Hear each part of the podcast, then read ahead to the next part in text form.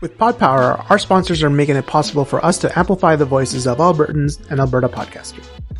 This episode of Modern Manhood, Edmonton Community Foundation is helping us give a PodPower shout out to Is This For Real? which is a podcast about various facets of black life in Edmonton. In the first season of the show, Breaking the Blue Wall, host Omar Salifo explores anti-black racism and policing and tells stories about policing in schools accountability in Alberta's policing system, and the impacts of police violence on black Edmontonians.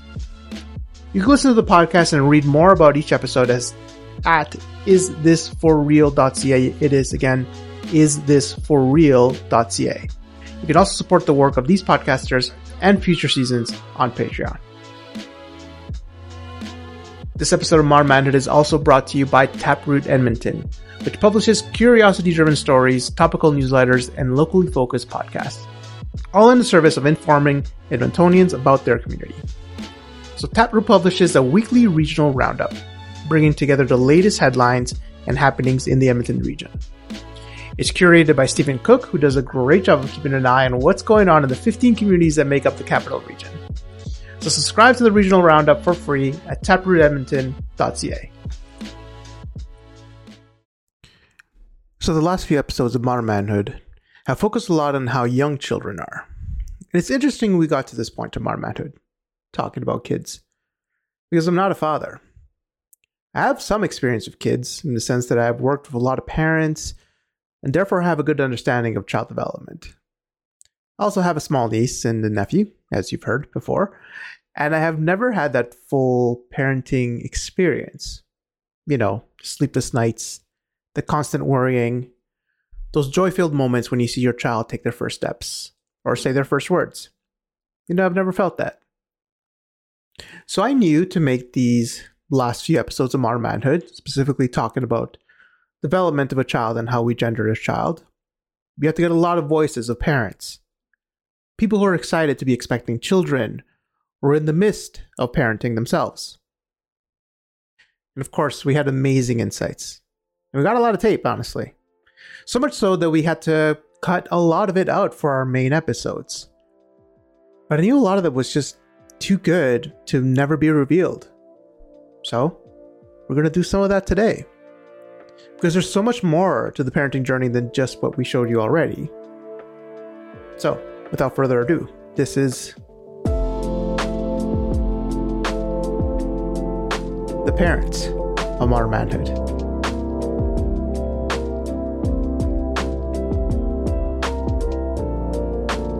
By the way, if you haven't done so already, check out the last three episodes of Modern Manhood for our series of How to Be a Man.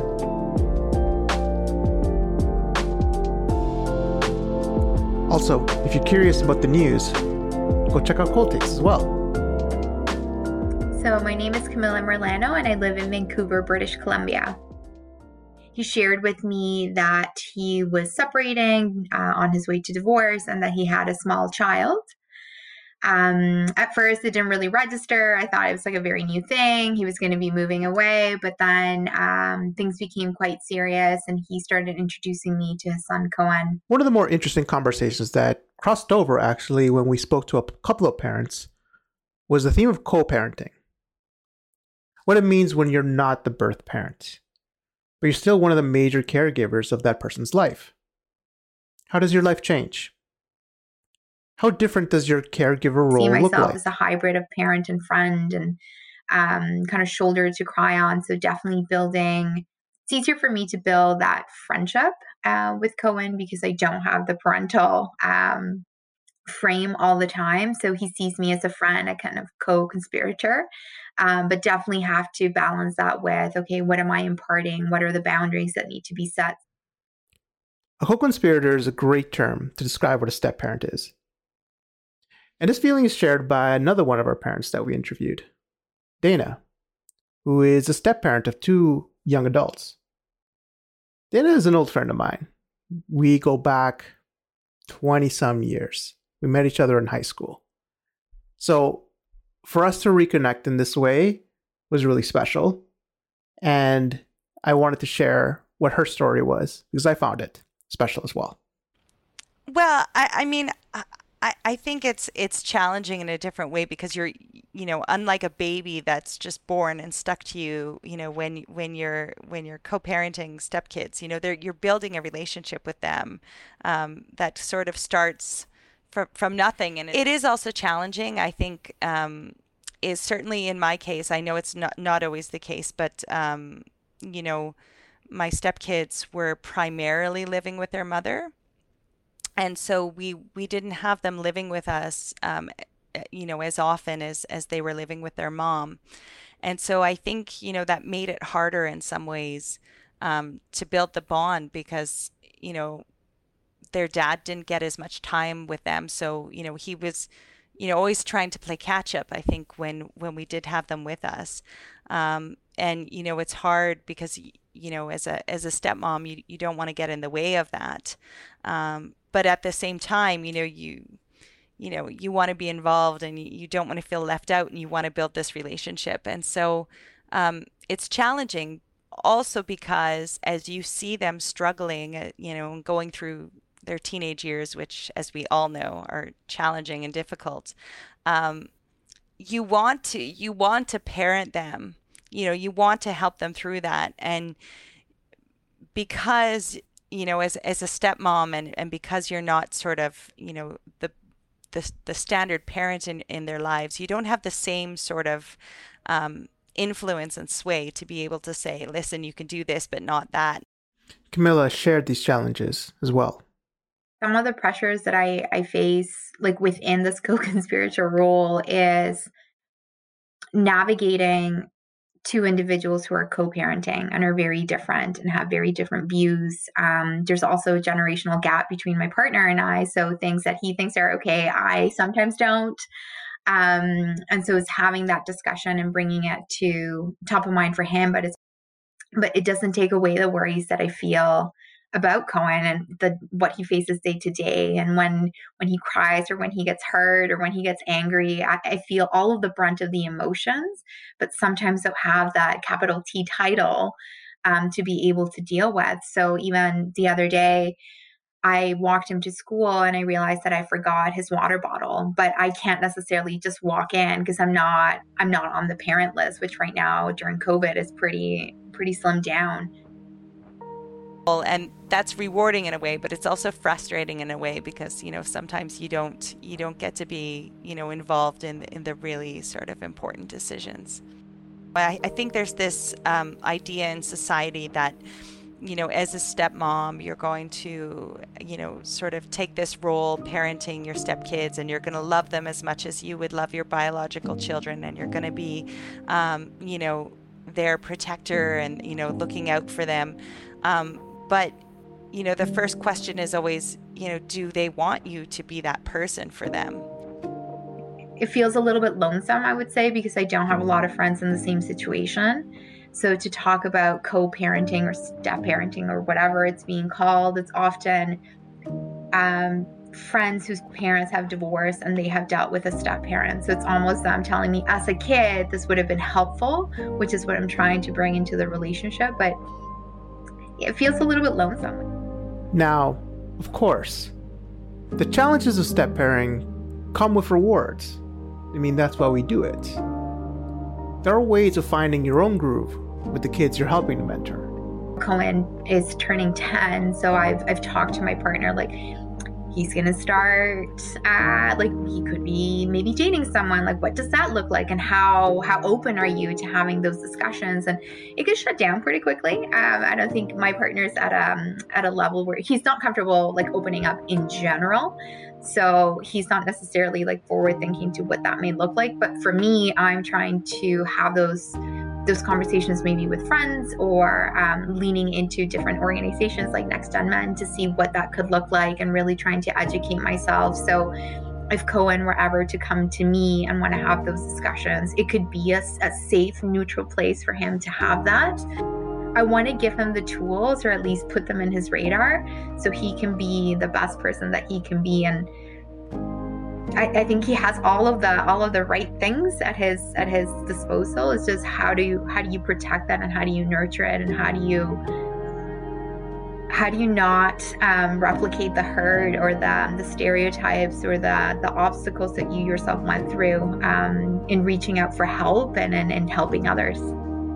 Two or three nights ago, I was having um, a conversation with my stepdaughter, who's 16. Um, and I was t- telling her about an anti-racism course that I had to take uh, through work. It was a, you know, obligatory anti-racism course. And i started to talk with her about some of the concepts. And you know i've always considered myself you know really open-minded and accepting. And you know we started talking about things like gender identity and sexual orientation and youth and you know these sorts of things. And she just you know amazed me with her open mindedness and you know even making me realize that you know there are a few areas where I have to you know reconsider my own beliefs and my own thoughts on some of these things. And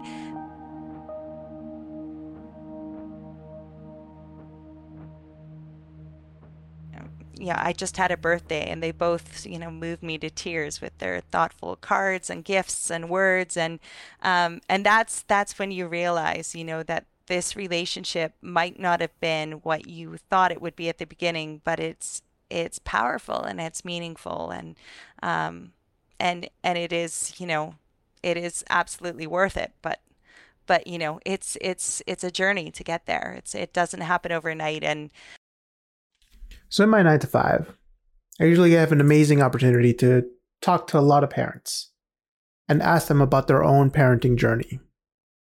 And one of the major concerns I hear a lot from parents about their children is one that Dana mentions here. Yeah, you, you know, it, it's funny that you mentioned that because I, I am concerned for all of their futures. Um, but you know, I think, and you know, COVID has definitely brought this more to the the forefront as well. But I I see this with my my teenage kids that they struggle with anxiety, um, and I think you know, a real problem for today's youth is that they face an entire world that's online, social media. And, you know, if you're dancing, then you have to be the best dancer out there. You have to be, you know, a social media star. If you're, you know, singing, you have to be the best. It's interesting because this online thing, this online life, it doesn't really stop when you're an adult. I mean, mommygram and daddygram is pretty real. Like you see this all the time on Instagram, on TikTok, on wherever. So that could be a lot of pressure for some parents. My name is Erin Dawson Myers. I'm from Calgary, Alberta. Erin, who has her own little boy, was also raised in a religious background, going to church camp, going to church in general, and she found some of those gendered lessons very off putting. Like, I just remember being told, you know, like you can't show your shoulders, you can't show your cleavage, you can't show your body because if a boy is then like tempted, that's your fault. Um, which that never sat well with me. That was like super messed up to me. I asked one time um, because I was at a place and girls weren't allowed to wear bathing suits without like a t-shirt over top. And I was like, so like the boys are going around shirtless, like they don't have to wear t-shirts. And the leaders were like, no. And I was like, okay, like give me a fine piece like teenage Erin is like there's this fine teenage boy over there with his like abs out and I am just as tempted as they would be. You know? So that was always like they could wear whatever the heck they wanted. Like they could, yeah, it was just so weird. So you can see Erin is great at finding hidden, subtle, and not so subtle messages.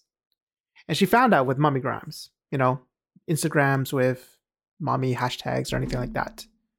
All of which added to the already increasing pressures of uh, being a parent. It's gross. Like it's there's there's so much that is just utter bullshit. Like there's so much that's like because I follow a bunch of moms and stuff, all the suggestions come up and it'll be like, you found the hot mom side of Instagram. no, no, thank you. There's a lot of like, um, it's very photoshopped fake look at my minimalist nursery and my baby matches me and all this stuff and then there's like this is the like i'm a hot mess mom which is like the moms who drink wine all day and are like look how messy my house is and um they and so it's like the other side of like oh you lose all your freedom when you're a mom and you just have to drink to survive it um, so also like kind of a really toxic. It's I am I just remind myself that it's not real. Um, like what you're seeing online is not it's chosen and filtered and um like honestly the same things that we tell like teenagers when we're talking about social media and stuff is like the same things that I'm telling myself is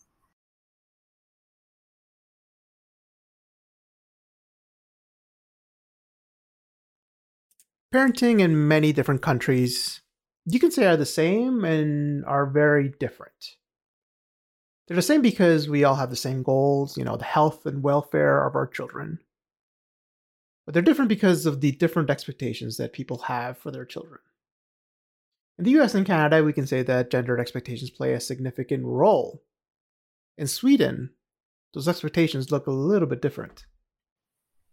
Hi, my name is Lina and I live in Sweden. I would say that there's obviously pressure in society. There is obviously like everything from from the colors that you buy um, clothes for for kids, or you paint their room, or um, even the type of um, feedback you give girls versus boys, and like there's so many things that of course are out there in the world and that aren't always uh, very healthy i would say um, so i'm sure we'll have uh, a couple of things to deal with uh, in terms of that but I, I feel like we have a good sense of what we want to do as parents me and robin um, in terms of just offering our kid um, both sides or all sides uh, of it. I think there's also a pressure in Sweden because we're, I would say, a little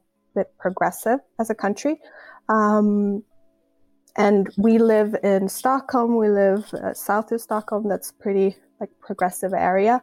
There's a lot of like pressure maybe to be very um, uh, good at this and and really um, fight the norm uh, as much as possible. I'm sure we will have um, kids around us or parents around us that that like to gender gender their kids as they uh, from the beginning and and being very strict about it.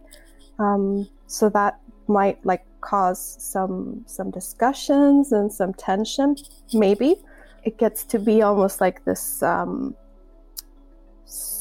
I don't know, status thing to be as progressive as possible that it's almost like you're just you're just trying to be progressive to be progressive because it's cool or trendy or um, so I think that finding a good balance in how you do it and how it fits into your life um, may be a little bit tricky um, where we live.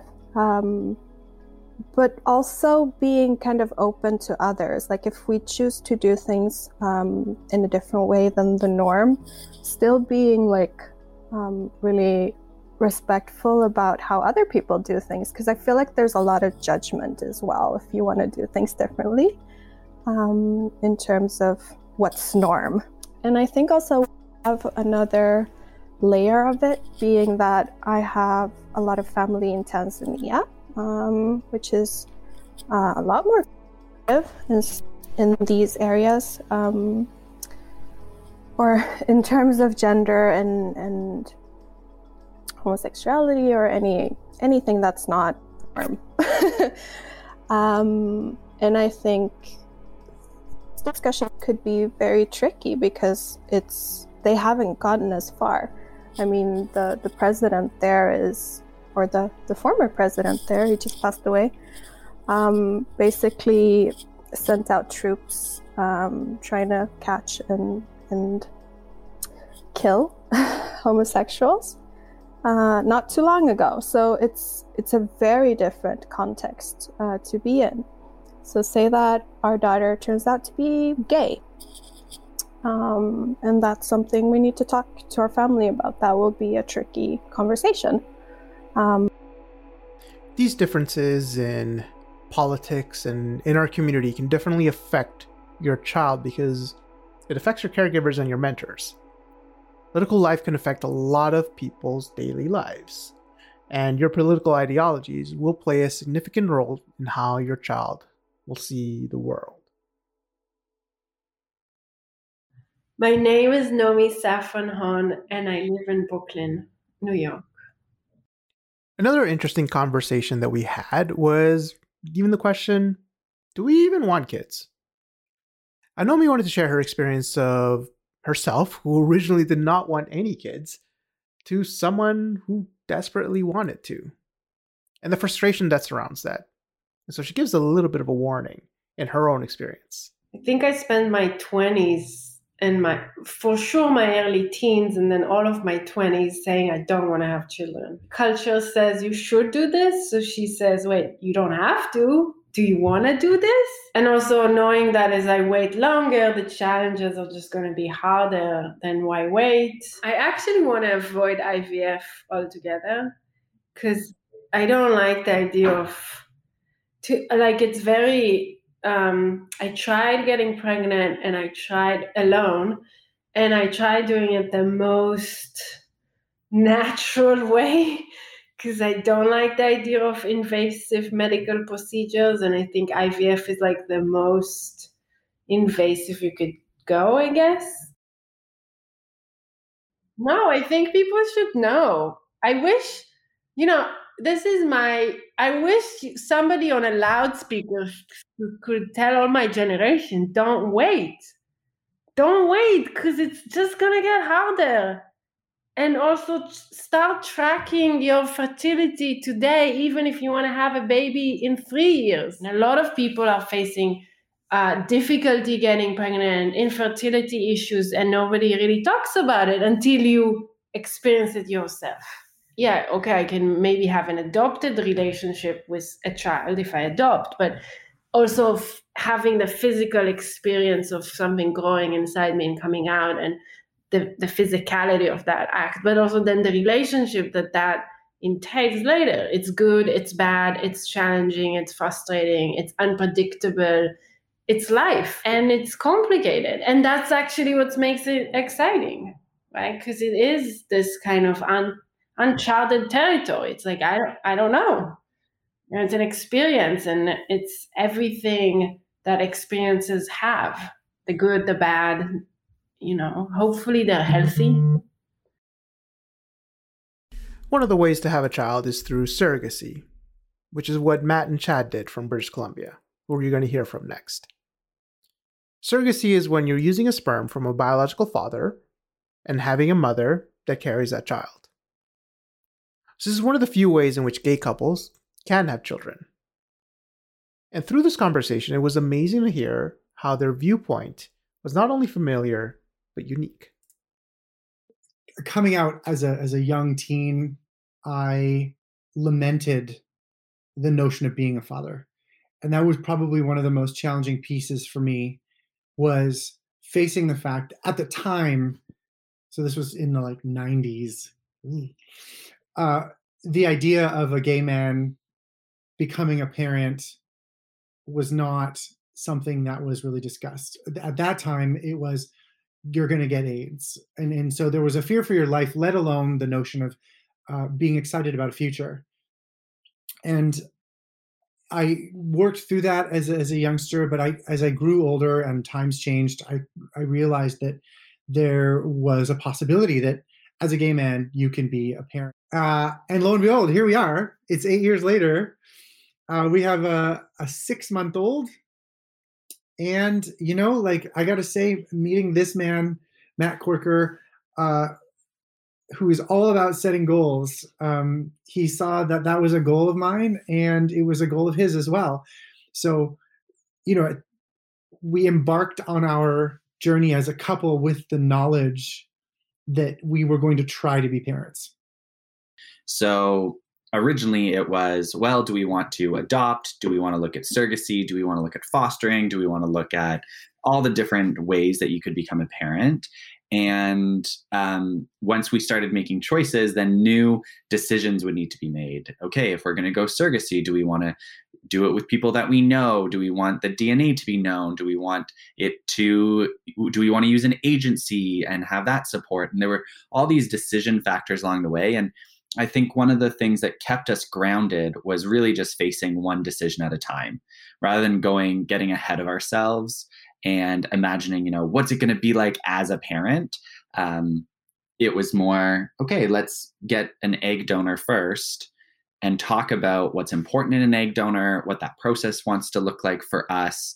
And then we'll, we'll take each thing as it comes. And that's really helped us in our parenting as well, because we're not, envisioning a a 13 year old and worrying about what a teenager is going to be like like we have a six month old so we worry about a six month old and what's relevant and important now uh, if i had to describe matt and i worry isn't a word that we would use um, we are have been intentional is a, such a powerful word for us because nothing nothing is by accident and i'm lucky enough to say that i've learned that as long as i have matt by my side i can pretty much get through anything um, our first son was born with a congenital heart defect, which was a surprise. He survived four months with a missing heart valve and basically went into massive heart failure on New Year's Day of 2021. And we started the new year with him in on death's door, essentially. And if there's ever a, an opportunity to begin to worry, we were given one. Um, However, I've learned that you know you worry about things that you can control or things that you're you're not again not being intentional about or things that you know you could change and have chosen not to and that's not really how we roll uh, i think that i want to welcome our child into a world that is full of promise and love and excitement. I think that being a gay man we're already bending the the social norms. And one one thing that i've always sort of really enjoyed is the fact that there isn't a social norm for us as gay a gay married couple. Um, we sort of circumnavigate a lot of the understood pressures that a heteronormative cisgendered married couple would endure so we get to write our own script in a lot of ways, which is very freeing. So, like all parents, Matt and Chad had a vision of their life with a child. And of course, a curiosity of where those expectations are going to go. I see a version of the future where, you know, I get a phone call from the school because our kid got up and like taught sex ed and told the teacher to like stop being so weird and cagey about it and just like call it like it is. That'd be my best dream. Um, because I think that it's just like societally we've made it so awkward and weird. And I mean, said with all the love, but my parents did not equip me. Mom and Dad, if you're listening, I'm sorry, but it's you. You I, when I think back about how much I was left to figure out on my own and how wrong I was. Um, I just don't want that and it doesn't need to be weird. And I'm to do everything that I can to not pass on the like truckload of baggage I have around my own sex, sexuality, identity, gender, all those things. Like all of us, like all the people we interviewed, they're ready to break this cycle. You know, break the cycle of conformity, break the cycle of expectations, the cycle of trauma. They realize how important parenthood is. Everyone we interviewed had the same thought and idea. How do we do better than what was given to me before? How do we prepare ourselves to join in that child's world when they are frightened, anxious, sad, and alone? And we wish to be there when they're happy, excited, and joyful. Or at least, you know, tell us when they are. It was a privilege to talk to these parents throughout our conversations for these episodes. And it was a privilege to talk to them throughout the world. And it makes me feel hopeful for the children of our future.